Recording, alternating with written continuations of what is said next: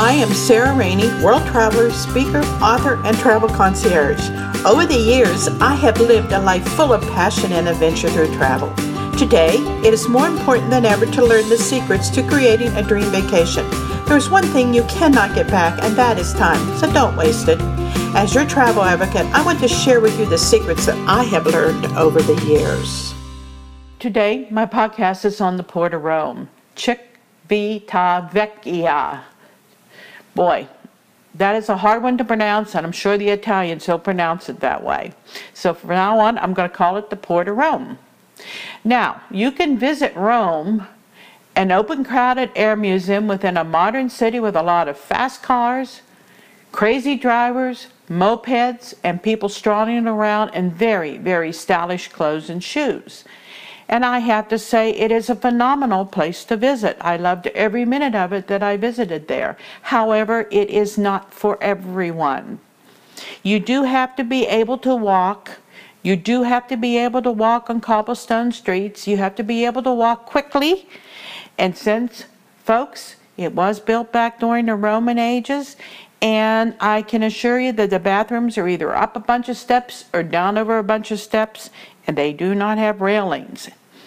And also to be aware that when you go to the potty anywhere in Europe, you need to take money with you, and a lot of times it could be male and female.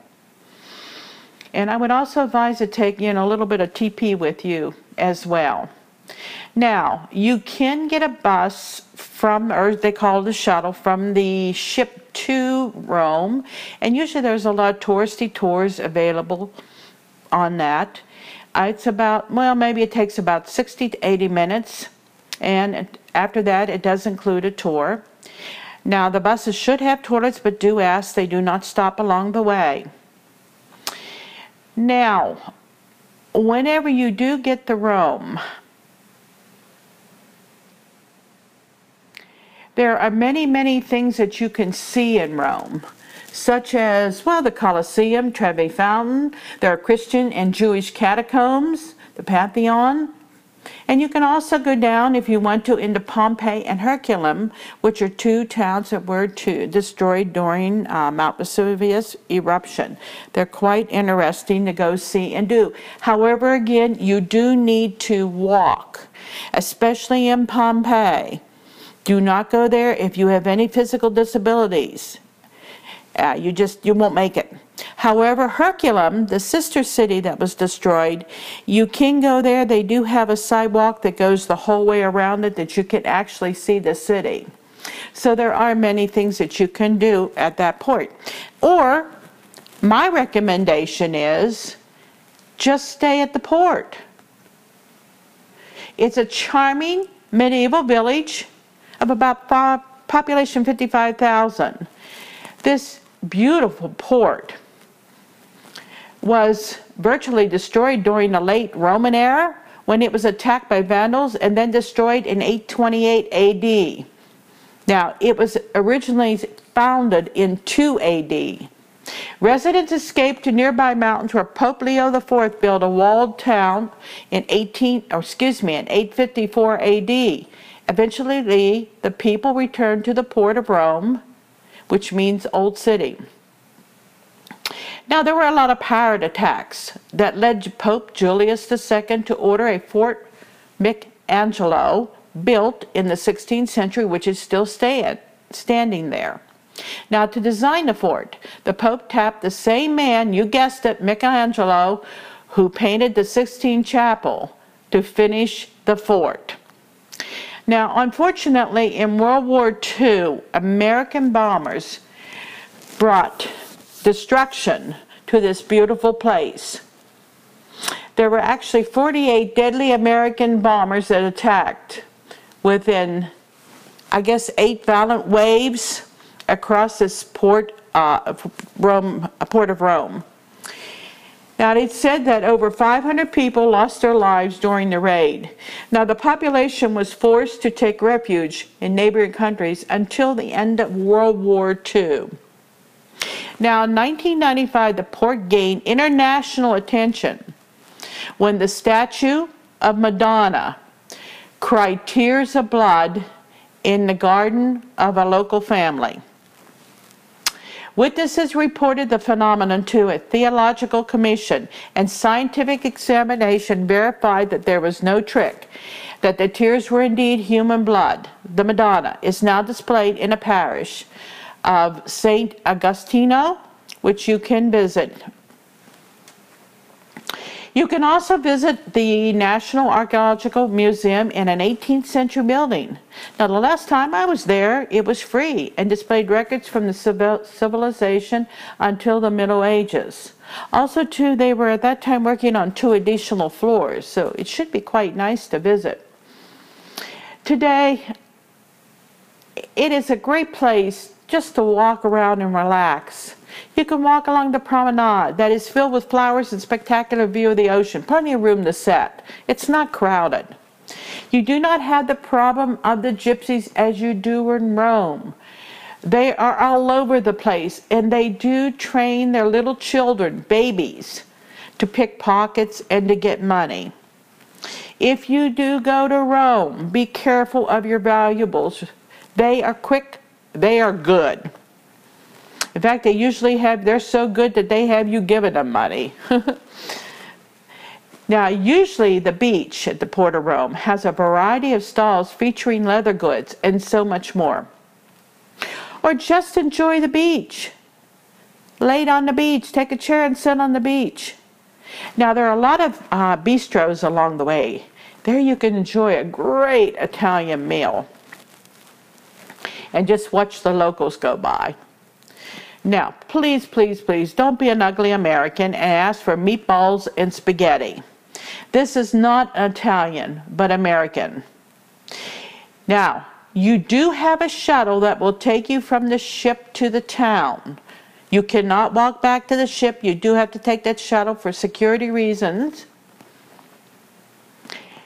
And um, I believe it's a bus, if I'm not mistaken. It is a bus. But once you get to the port, the uh, this beach is right there, and the beach is right there, and also the next place that I'm going to tell you about is just up the hill. Now, I know whenever I go on vacation, especially with suitcases now, you have limited space, I always need something at a pharmacy. Now, there is a pharmacy there.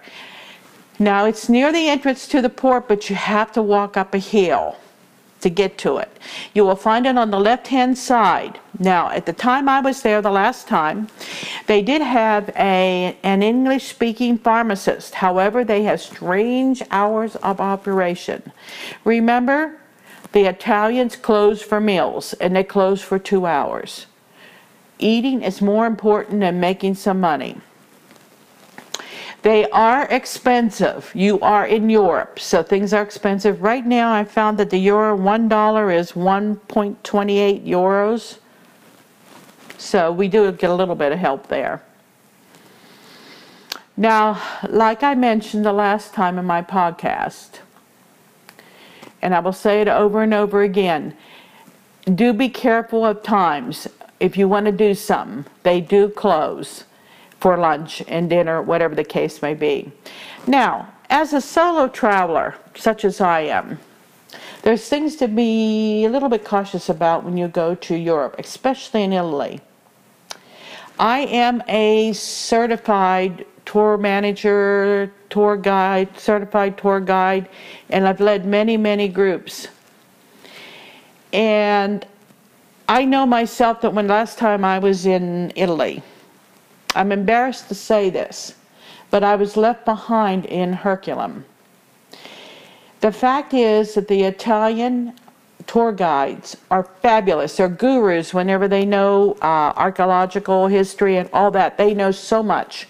But what they don't understand in most cases, because they walk so much that there's a lot of people cannot keep up with them and they don't look behind to see if everybody's with them. They don't count like i would in my group. They just go. Their agenda is to go see so many places and to tell about it. And if somebody can't do it they are left behind. I've seen that several times in sicily and other places where they were left behind actually in the rain And I know I was left behind because in Herculaneum, I was coming up over the steps, which there's about 100 steps that you have to walk up over. And the tour guide had told me that I had 10 minutes and then they were going to leave. Well, she got everybody up there and she did not wait 10 minutes.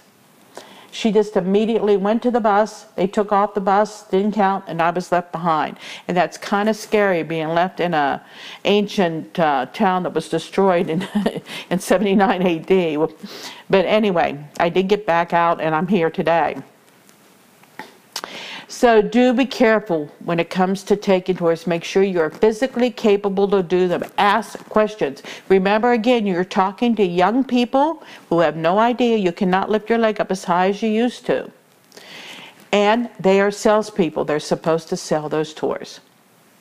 Now, one other important thing that I would like to caution you about is if you go to a cafe. Uh, some cafes have two different prices.